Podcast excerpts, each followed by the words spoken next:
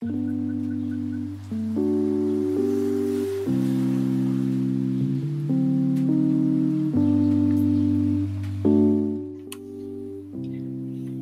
people of tomorrow. Halo semuanya, selamat datang di podcast Chill with Amsa UPH episode ke-15. Perkenalkan, nama aku Rifki Rosyad Mulyadin, biasa dipanggil Rosyad, selaku host pada podcast Amsa UPH hari ini. Salam kenal semuanya. Nah, kebetulan banget nih, di podcast kali ini aku nggak sendirian, karena aku bakal ditemenin sama teman aku.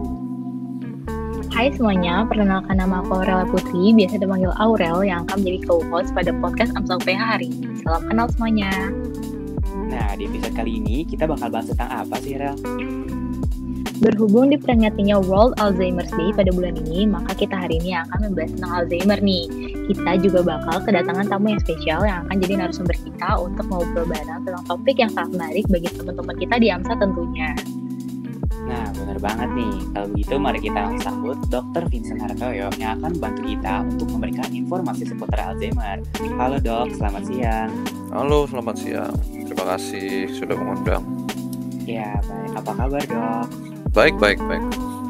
Oke, mungkin dokter boleh memperkenalkan diri terlebih dahulu dok. Oh ya, saya Dr. Vincent Hartoyo. Eh, saya sekarang eh, selaku dokter umum di Rumah Sakit Siloam, terutama di bagian asesor neurokognitif di memori kliniknya. Oh, halo Dr. Vincent, sebelumnya selamat datang ya dok pada podcast AMSA UPH. Sebelum mulai ke pertanyaan nih dok, mungkin aku mau ngobrol-ngobrol dikit nih sama dokter. Boleh ya dok? Boleh, boleh, boleh, silakan. Oke, mau tanya nih dok, akhir-akhir ini dokter sendiri kesibukannya apa sih dok?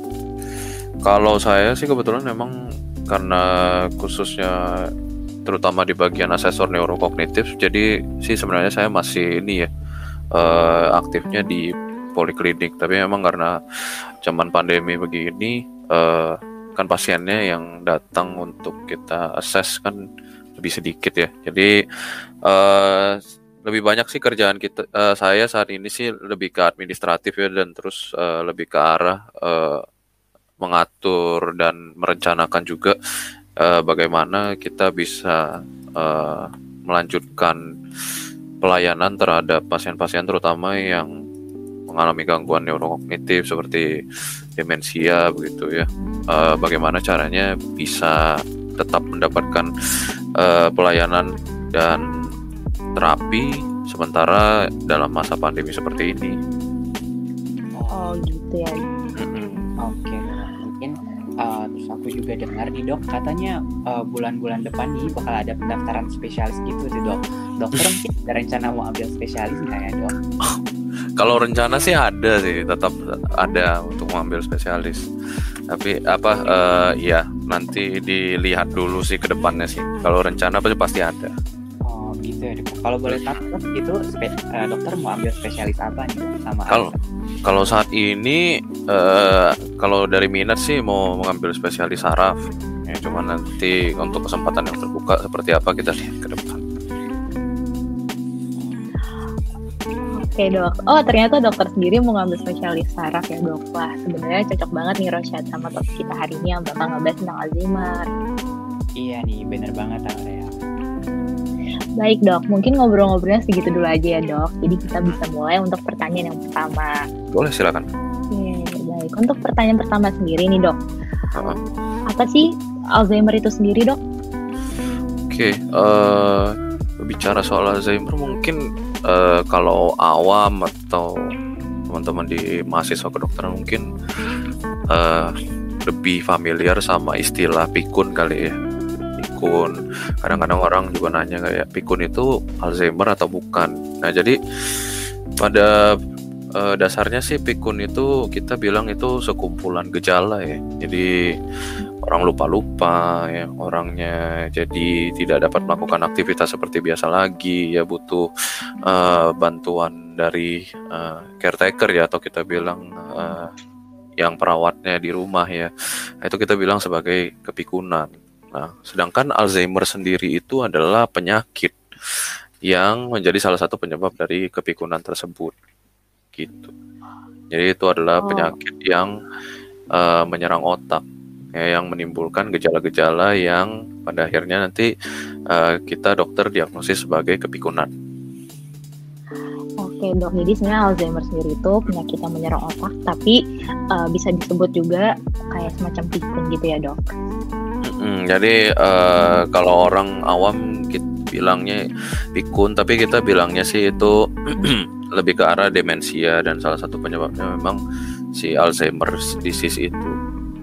Dan karena sering kali overlapping, jadinya uh, banyak banyak orang awam, terutama ya uh, menyamakan si Alzheimer itu dengan kepikunan padahal sebenarnya sih kalau kita lihat dari ilmu kedokteran itu berbeda.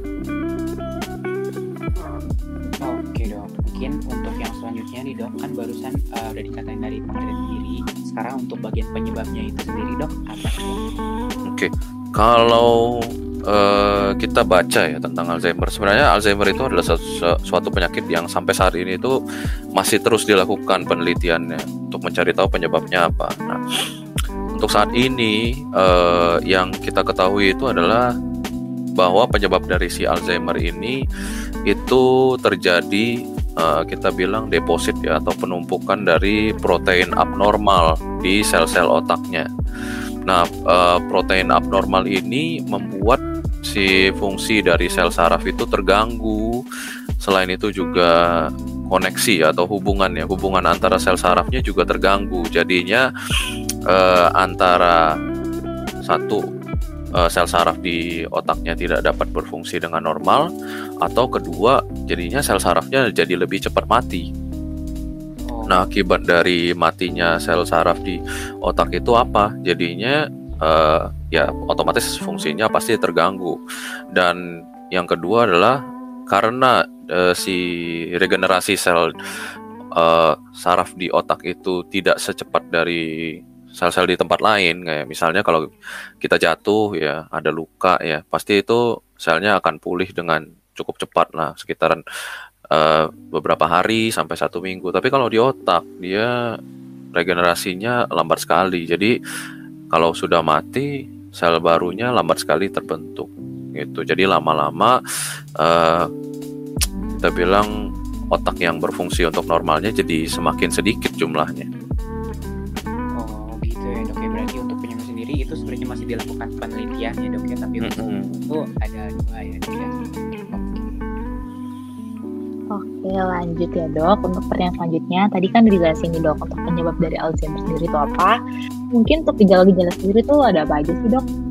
Oke uh, Untuk gejala Alzheimer ya. Jadi uh, Kembali lagi tadi ya Kita sudah bicara soal uh, Bagaimana sih penyebab dari si Alzheimer ini Bahwa si sel otaknya kan Antara satu mengalami gangguan fungsi kalau enggak cepat mati ya sel saraf di otaknya. Nah, uh, sel saraf di otak itu dia itu bekerja sebagai uh, kita bilang unit-unit kecil yang apa ya tersinkronisasi gitu ya yang berhubungan satu sama lain ya jadi kayak misalnya kalau dianalogikan itu kayak bagian divisi-divisi atau kayak bagian kecil di dalam sebuah kantor gitu ya nah eh, begitu hubungannya terganggu ya uh, jadi si divisi divisi-divisi kecil atau bagian-bagian kecil dari otak itu tidak dapat berkomunikasi atau si divisi tersebut tidak dapat menjalankan fungsinya. Nah, kalau di otak itu uh, divisi itu memiliki fungsi masing-masing. Misalnya ada yang uh, bekerja untuk menyimpan memori, ada yang bekerja untuk uh, berbicara ya atau ada yang uh, berfungsi untuk melakukan aktivitas tertentu. Nah, begitu terjadi gangguan pada eh, bagian-bagian otak tersebut atau hubungannya, nah jadinya ya gejalanya berhubungan dengan si bagian kecil otak yang terganggu tersebut. Nah, untuk gejala Alzheimer sendiri sih paling utama yang paling sering dikeluhkan oleh pasien sampai saat ini adalah gangguan memori, terutama memori jangka pendek. Jadi, uh, nah mungkin kadang-kadang kita juga bilang waduh saya juga sering lupa-lupa. Nah lupa-lupa seperti apa sih yang kita bilang sebagai gejala Alzheimer? Yaitu uh, gangguan memori jangka pendek yang uh, kita bilang recent memory ya. Jadi misalnya dia sarapan tadi pagi, dia bisa lupa apa yang dia makan tadi pagi ya atau baru melakukan pembicaraan dengan orang lain 15 menit atau 30 menit yang lalu bisa lupa tadi bicara tentang apa seperti itu. Nah, itu gejala paling umum dari si Alzheimer sendiri. Nah, makin lanjut uh, gejala-gejalanya itu bisa uh, muncul gejala lain yang bermacam-macam. Contohnya saja misalnya uh, dia jadi kehilangan kemampuannya untuk membentuk kata. Jadi kalau mau bicara dia suka kebingungan menemukan kata ya. Jadi misalnya dia mau uh, menyebutkan kata kursi, tapi dia di dalam otaknya hanya terbayang bahwa itu adalah suatu benda yang biasanya digunakan untuk duduk, tapi untuk mengeluarkan kata kursi sendiri dia akan kebingungan, kesulitan mencari kata. Nanti begitu di uh, kita pancing sedikit baru dia bisa menemukan kata tersebut. Dan lebih lanjut lagi bisa juga seperti yang mungkin sering kali juga uh, kita lihat di awam ya tersesat. Jadi dia kebingungan menemukan jalan pulangnya bagaimana ya. Baik dong, jadi sebenarnya gejala-gejala Alzheimer sendiri tuh ada banyak, tapi emang yang paling utama itu tuh biasanya gangguan memori ya dok? Iya betul sekali. Oke baik dok, mungkin untuk selanjutnya nih dok, uh, kita ingin tahu nih dok, bagaimana sih cara mendiagnosis Alzheimer itu sendiri dok? Oke, baik. Uh, sebenarnya untuk mendiagnosis uh, Alzheimer sendiri itu ada banyak sekali caranya dan itu sampai sekarang juga kita masih terus dikembangkan ya teknik dari kita bilang cara mendiagnosis dari Alzheimer sendiri. Nah, kalau untuk saat ini uh, cara mendiagnosis Alzheimer itu memerlukan uh, banyak penilaian ya. Jadi kita katakan jadi uh, banyak kriterianya jadi dari pemeriksaan kita bilangnya fungsi kognitif ya. Jadi kita melakukan serangkaian wawancara, kita tes kemampuan kognitifnya dengan cara kita tes memorinya, kita tes kemampuannya dalam berbahasa ya, kemampuan dalam uh, melakukan prosedur sederhana seperti itu. Dan itu juga ditambah lagi dengan pemeriksaan penunjang lain. Contohnya uh, pemeriksaan uh, kita bilangnya pencitraan ya atau mungkin awam lebih ngertinya pemeriksaan seperti CT scan ya atau MRI. Nah, dengan pemeriksaan tersebut kita bisa melihat itu volume otaknya mengecil atau tidak ya. Pada pasien-pasien Alzheimer secara tipikal itu memang dari CT scan atau dari MRI kita akan melihat bahwa untuk usianya uh, volume otaknya kok terbilang kecil. Jadi kita bilang area, uh, kalau kita lihat area hitamnya banyak dibandingkan dengan area otak sehatnya yang berwarna uh, abu-abu seperti itu. Dan juga kalau di kalau di luar negeri sendiri itu uh, saya saya kurang tahu ya kalau di Indonesia udah dikembangkan atau belum. Tapi kalau di apa hmm, luar negeri itu kita bisa uh, mengecek uh, jadi bisa mengecek kadar protein yang terdeposit di uh, cairan otak ya. Jadi lewat uh, pemeriksaan kita bilangnya uh, cairan otak atau CSF itu. Jadi kita bisa melihat oh memang kadar deposit uh, dari protein abnormalnya ini tinggi. Jadi dari situ kita bisa uh, dari semua uh, penilaian tersebut kita bisa menilai oh jangan-jangan pasien ini uh, mengalami Alzheimer tapi kalau untuk diagnosis pastinya seperti apa, eh, yang benar-benar 100% bahwa oh ini pasien pasti Alzheimer itu untuk pemeriksaan tunggal yang dapat menemukan seperti itu belum ada. Jadi lebih jadi maka itu kadang-kadang diagnosis Alzheimer itu cukup sulit dilakukan kalau uh, kita hanya ketemu satu kali sama pasiennya ya karena bisa seharian kita lakukan uh, pemeriksaannya gitu. Oh, seperti itu ya dok ya. Berarti buat teman-teman sendiri itu bisa dicatat lagi karena untuk diagnosis Alzheimer ini masih banyak ya dok ya. Dan pastinya untuk menentukan uh, satu tes itu Alzheimer ini belum ada ya dok ya seperti itu. Mm -mm. Karena sebenarnya kalau kita bilang uh, oh semua yang lupa pasti Alzheimer belum tentu. Semua yang mengalami gejala ini pasti Alzheimer belum tentu gitu. Jadi maka itu kita harus benar-benar melakukan pemeriksaan yang cukup lengkap untuk kita dapat menyingkirkan oh bukan sakit ini, oh bukan sakit itu seperti itu. Sampai pada akhirnya kita sampai ke kesimpulan oh penyebab uh, gejala pasien ini kemungkinan besar adalah Alzheimer seperti itu. Oke, baik dok. Tadi kan udah ngebahas cara mendiagnosis nih dok. Mungkin aku mau tanya juga nih dok, untuk rentang usia pasien yang terkena Alzheimer sendiri itu biasanya usia berapa sampai berapa sih dok? Soalnya kan aku pernah baca-baca nih dok, katanya mayoritas orang yang terkena Alzheimer itu lebih banyak tuh lansia dok. Sebenarnya itu bener nggak sih dok? Uh, bet betul sih. Jadi pada dasarnya uh, volume otak dari manusia itu atau jumlah sel saraf di otaknya itu cepat atau lambat pasti akan mengalami penurunan. Ya, jadi uh, maka itu biasanya terutama pada orang-orang yang berusia sudah uh, berumur lansia ya. Jadi di mana penurunan jumlah sel otak tersebut sudah cukup signifikan muncul gejalanya. Biasanya sih umumnya uh, kalau dari data penelitian itu gejala apa terutama kelompok-kelompok yang paling rentan mengalami Alzheimer itu adalah yang berusia 65 tahun ke atas. Tapi tidak menutup kemungkinan juga bahwa uh, ditemukan di usia 65 tahun ke bawah, misalnya pada usia 50 tahun atau 55 ya. Tapi itu hanya sebagian kecil sekali dari kelompok pasien yang mengalami Alzheimer yang kita biasanya sebut sebagai yang onset ya demensia ya atau yang onset Alzheimer. Nah, e, secara tipikal memang pasien-pasien yang berusia di atas 65 tahun itu yang paling e, besar e, persentasenya mengalami gangguan, mengalami Alzheimer kita bilang. Oke dok, jadi sebenarnya untuk uh, rentang usia pasien Alzheimer sendiri itu mayoritasnya banyak yang terkena lansia, tapi nggak menutup kemungkinan juga bahwa orang yang di bawah 65 tahun nggak akan terkena Alzheimer, gitu nggak dok? Betul, betul sekali. Oke, baik dok. Nah, terus aku juga ada baca dok, katanya untuk Alzheimer itu sendiri, kadang penderitanya itu bisa uh, tiba-tiba mudah marah atau langsung sedih. Itu apakah Alzheimer sendiri itu termasuk penyakit mental apa tidak ya dok?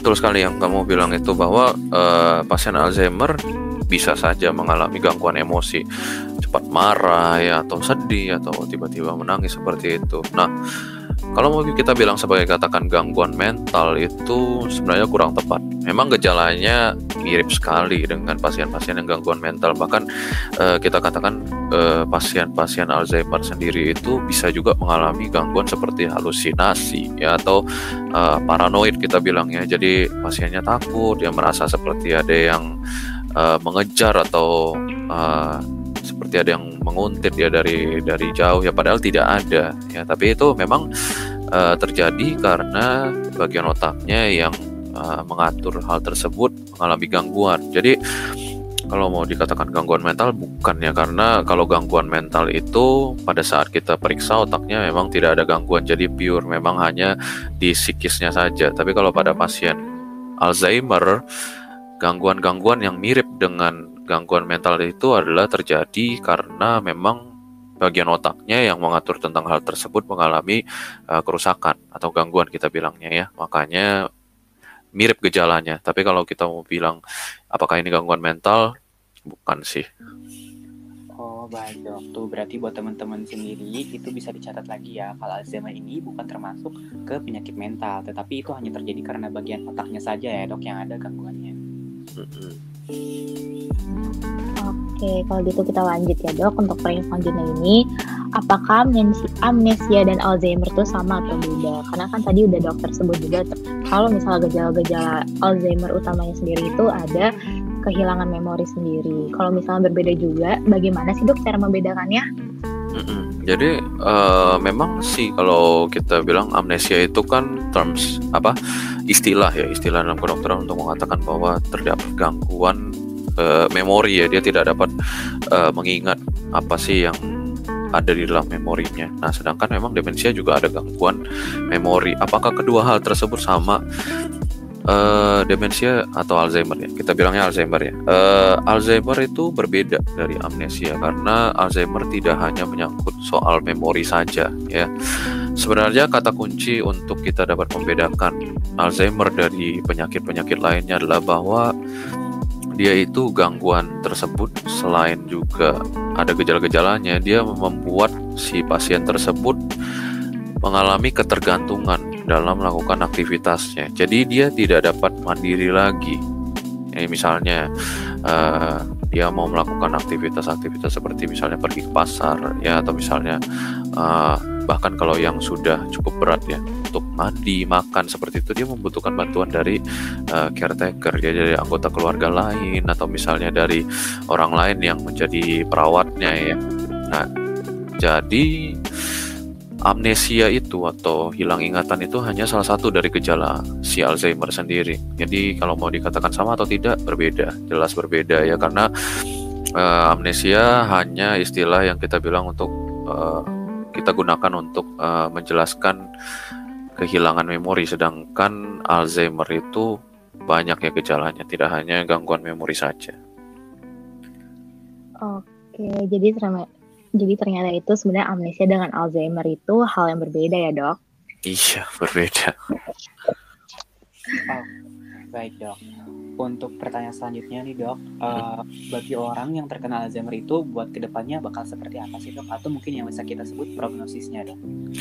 Baik, uh, kalau kita berbicara tentang prognosis ya itu kan sebenarnya banyak uh, banyak aspek yang kita lihat ya. Satu apakah pasiennya bisa bertahan hidup ya atau dua secara ke depannya bagaimana fungsi atau kualitas dari hidup si pasien tersebut ya. Untuk saat ini untuk uh, saat ini obat dari Alzheimer itu belum ditemukan ya, tapi jelas uh, dunia selalu berusaha ya seluruh dunia selalu berusaha untuk mencari uh, obat yang bisa menyembuhkan si Alzheimer sendiri. Untuk saat ini sih uh, obat yang kita bilang bisa menghilangkan si deposit protein tersebut ada satu satu jenis obat sudah ada ya. Tapi uh, secara umum sampai saat ini itu penanganan Alzheimer itu kita lakukan hanya untuk memperlambat si progresivitas dari penyakitnya ya dari perkembangan penyakitnya ya. Karena begitu terdiagnosis Alzheimer kita katakan bahwa oh ini pasien ini penyakitnya akan berkembang terus-menerus sampai pasiennya tidak dapat melakukan apa-apa lagi. Sampai kita bilang uh, pada akhirnya pasiennya hanya akan terbaring di tempat tidur cepat atau lambat. Tapi untuk tata laksananya ya uh, berbeda sekali ya jadi antara pasien yang kita kasih obat dengan yang tidak kita kasih obat itu perkembangannya akan berbeda sekali ya kalau misalnya anggaplah yang tidak kita berikan obat itu progresif penyakitnya dari ringan sampai berat itu bisa makan waktu antara 2 sampai 5 tahun. Ya, jadi dari pasiennya hanya lupa-lupa ringan saja sampai akhirnya tidak dapat melakukan aktivitas itu bisa uh, bisa dalam waktu lima tahun sudah terjadi. Sedangkan kalau kita uh, terus kontrol ya kita uh, berikan treatment, kita berikan obat gitu ya. Jadi kita bisa perlambat progresi penyakitnya dari yang awalnya 2 sampai 5 tahun uh, bisa kita perpanjang hingga 10 sampai 15 tahun. Itu minimal sih. Bisa lebih dari itu ya. Seperti itu ya berarti untuk obatnya sendiri belum ditemukan ya dok ya sampai sekarang. Tetapi ada satu obat yang memang bisa untuk memperlambat ya dok ya pertumbuhan dari uh, protein di otak itu. Oh bukan. Uh, kalau obat untuk memperlambat sih banyak ya tapi untuk menghilangkan si protein ini kita bilang sih begini kalau udah terjadi deposit protein itu ya proteinnya akan di situ saja itu dulu. Tapi kalau sekarang uh, ada obat yang bisa menghilangkan si deposit protein tersebut. Tapi tapi yang harus kita uh, ingat adalah bahwa seperti tadi yang kita sudah bahas adalah kalau si saraf otak itu sudah mengalami kematian ya, itu susah untuk kita bisa meregenerasi ulang si sel otaknya. Jadi oke okay, memang uh, deposit dari apa si protein yang abnormal ini kita bisa hilangkan, tapi sel saraf yang udah mati ya tidak bisa kita hidupkan lagi untuk saat ini sih masih sampai di situ. Nah, kalau untuk yang memperlambat progresi dari penyakitnya ada ada beberapa jenis obat ada, tapi yang untuk menghilangkan si protein tersebut baru satu.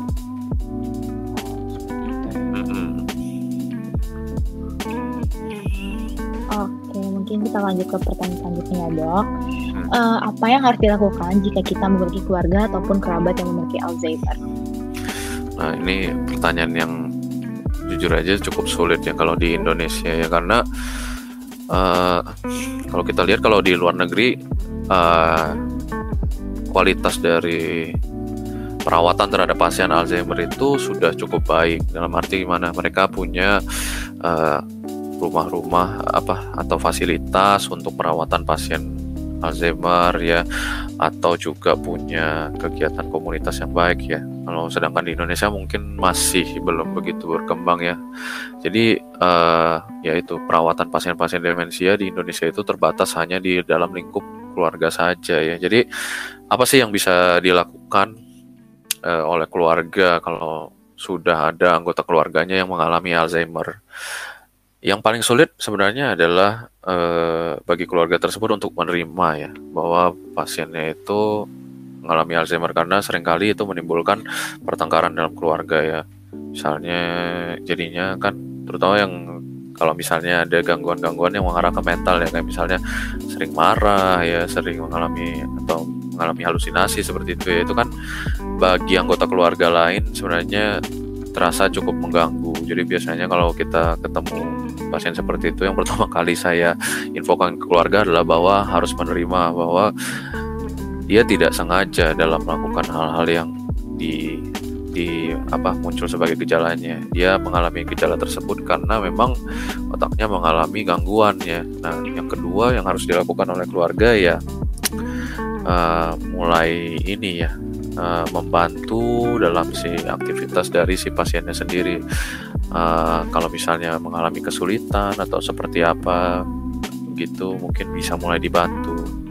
Tapi tidak uh, menutup apa ya tapi bukan berarti kita 100% membantu si pasiennya ya karena kalau pasiennya tidak kita biarkan melakukan aktivitas sendiri dia otaknya akan lebih cepat lagi menurun fungsinya ya. Jadi uh, sebenarnya intinya adalah satu kita sebagai keluarga harus menerima bahwa si pasien tersebut sudah mengalami Alzheimer ya dan uh, mulai meningkatkan toleransi kita terhadap mungkin gejala-gejala dari pasiennya. Misalnya kalau marah bagaimana penanganannya? Ya kalau misalnya uh, mulai kesulitan dalam melakukan aktivitas apa yang harus kita lakukan? Ya yang keti yang kedua jelas pasien-pasien demensia itu berarti membutuhkan uh, care yang lebih tinggi ya. Dalam arti ya perhatiannya kita mesti tingkatkan lagi untuk si pasien tersebut.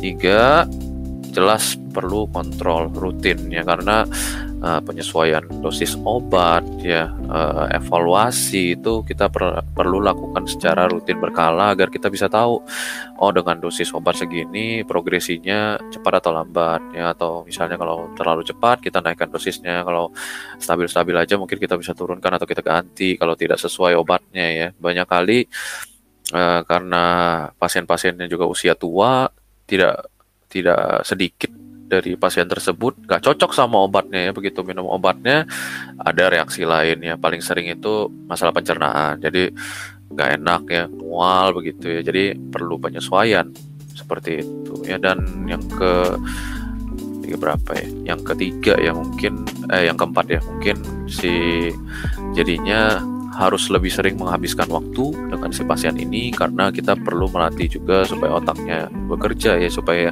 tidak uh, tidak cepat progresinya ya. Jadi kita biasanya bilang coba kita bantu pasiennya untuk menemukan hobi baru. Masalah paling sering pada orang tua ya, pada geriatri itu tidak banyak aktivitasnya ya, nggak tahu mau ngapain bangun pagi ya mungkin senam-senam ringan habis itu mungkin duduk di depan TV nah itu cepat ya penurunan fungsinya cepat. Jadi biasanya kalau pada yang mengalami Alzheimer kita bilang coba kita bantu carikan hobi contohnya misalnya mungkin mencari komunitas ya mungkin di saat pandemi ini agak sulit ya tapi kalau misalnya di luar pandemi kita bilangnya coba cari komunitas yang uh, misalnya sama-sama seumuran ya atau misalnya di gereja atau misalnya di wihara seperti itu atau di masjid ya kan banyak ya komunitas uh, orang tua ya yang punya apa yang umur usianya kurang lebih berdekatan seperti itu sih. Oke, jadi sebenarnya hal yang dilakukan itu uh, lumayan banyak ya dok Betul. untuk pasien Alzheimer sendiri seperti meningkatkan meningkat uh, apa menghabiskan waktu bersama, terus uh, bikin aktivitas baru, menerima atau menerima juga, membantu dan dengan kontrol rutin gitu. Betul. Sebenarnya sih penanganannya saya bilang gampang-gampang susah ya. Jadi kalau pada pasien yang emang keluarganya suportif sekali, ya akan cukup mudah ya. Pengalaman saya sih selama ini kalau memang keluarganya suportif gampang. Tapi kalau keluarganya memang yang sibuk ya yang ya kita bilang kan tidak semua anggota keluarga bisa menghabiskan waktu sering di rumah ya. Ada yang harus bekerja ya ada yang harus uh, tidak tinggal serumah bahkan ya. Nah itu yang sulit dan butuh penyesuaian saya bilang ya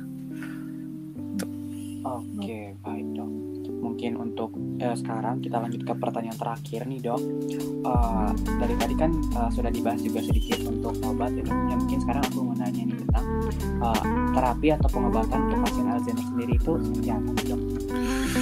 Kalau untuk terapi sebenarnya sih uh, tidak banyak yang kita bilang secara spesifik ada terapi khusus untuk pasien-pasien Alzheimer yang mungkin uh, saat ini uh, banyak alternatif tapi belum ada yang secara objektif itu dalam penelitian itu dikatakan oh pasti ini uh, pasti dapat meningkatkan kemampuan tidak ya. Jadi uh, kembali lagi sebenarnya kalau mengutip dari guru saya yang paling gampang itu adalah yang diingat adalah bahwa otak kita itu fungsinya akan bagus kalau kita gunakan makin tidak kita gunakan itu otaknya tidak akan uh, berkembang dengan baik. Sama halnya dengan Alzheimer ya. Jadi otak normal saja kalau nggak kita gunakan aja tidak akan berkembang. Apalagi otak yang sudah mengalami kerusakan seperti pada pasien-pasien Alzheimer. Jadi sebenarnya terapinya kita fokuskan ke uh, bagaimana membuat otak itu bekerja Nah, contohnya ya pada pasien-pasien yang Alzheimer ini ada yang kita sebut sebagai musik terapi. Ya, jadi kalau mungkin kita sering nonton ya di TV bahwa otak terbagi jadi otak kiri dan otak kanan. Ya, di mana otak kiri bicara soal ingatan ya, sedangkan otak kanan bicara soal artistik seperti itu ya. Nah, kedua bagian otak itu sebenarnya tersambung ya. Kiri dengan kanan, kanan dengan kiri ya. Jadi uh, kalau konsepnya pada musik terapi ini adalah bahwa yang kita stimulasi adalah otak kanan. Nah, begitu otak kanannya terstimulasi, otak kirinya nanti juga akan uh, cepat lambat juga akan ikut terstimulasi juga. Dan kita harapkan dari situ uh, otaknya keduanya jadi imbang aktivitasnya ya. Jadi itu salah satu alternatif terapi itu. Ya, kalau di uh, kalau penelitian di luar negeri ya yang sempat saya baca itu uh, salah satu terapi sebenarnya bukan terapi uh, salah satu alternatif yang bisa dilakukan untuk membantu meningkatkan kemampuan otak pada pasien Alzheimer itu adalah dengan uh, binatang peliharaan ya atau pet yang kita bilangnya ya. Nah, uh, kenapa seperti itu? Uh, karena uh, binatang peliharaan itu membangkitkan yang kita bilang insting maternal atau paternalnya dari orang tua tersebut ya. Jadi uh, mereka seperti memiliki sesuatu yang harus dilindungi. Jadi begitu mereka tertarik ya atau begitu mereka uh, menyayangi binatang peliharaan itu, mereka akan uh, berusaha ya atau melakukan aktivitas atau berusaha untuk mencari cara gimana caranya supaya si binatang peliharaan itu bisa terpelihara dengan baik. Contohnya misalnya mereka akan mencari tahu baca-baca ya oh ini binatang peliharaan ini makannya cocoknya apa sih? Atau untuk dikasih makan berapa kali sehari sih? Uh, perawatan apa yang harus dilakukan?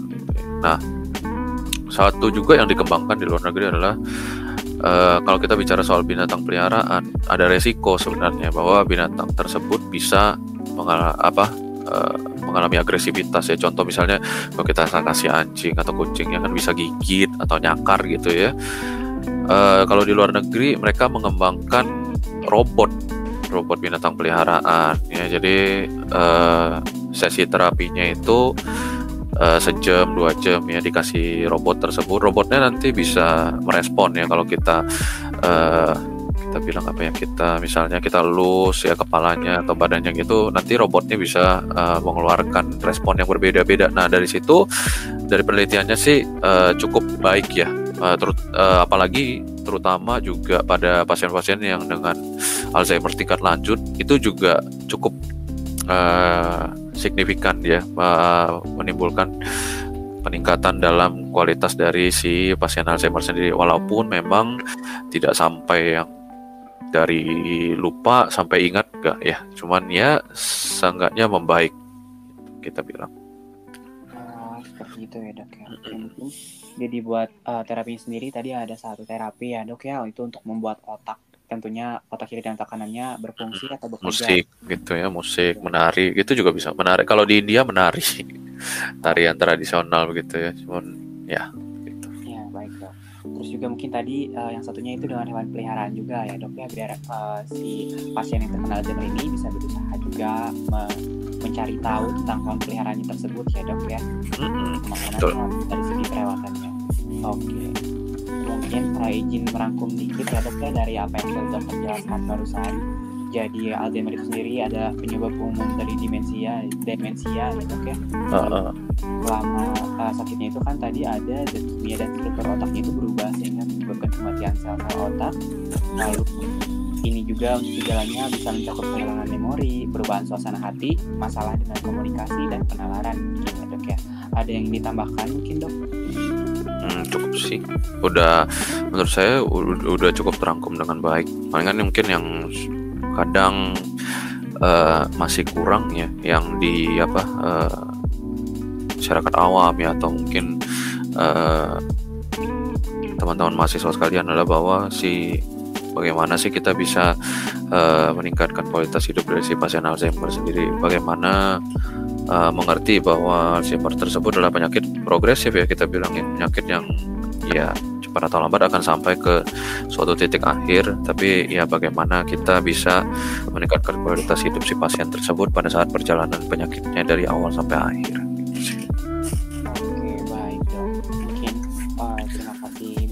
dokter Vincent sekali lagi untuk informasi yang sangat berguna bagi uh, berguna banget bagi kita semua so well berarti kita juga harus meningkatkan awareness kita tentang penyakit Alzheimer ini karena ini juga bisa berguna juga buat kita buat wawasan nantinya kita di dokter di masa depan. Iya bener banget tuh Rosyad. Baik dok, mungkin untuk pertanyaan itu saja. Saya Aurel. Dan saya Rosyad. Mewakili AMSA UPH ingin mengucapkan terima kasih banyak atas waktu serta ilmunya pada siang hari ini ya dok. Semoga podcast ini bisa berguna bagi teman-teman semua agar bisa lebih uh, aware lagi mengenai uh, Alzheimer. Sampai bertemu di podcast selanjutnya. Sampai bertemu semuanya.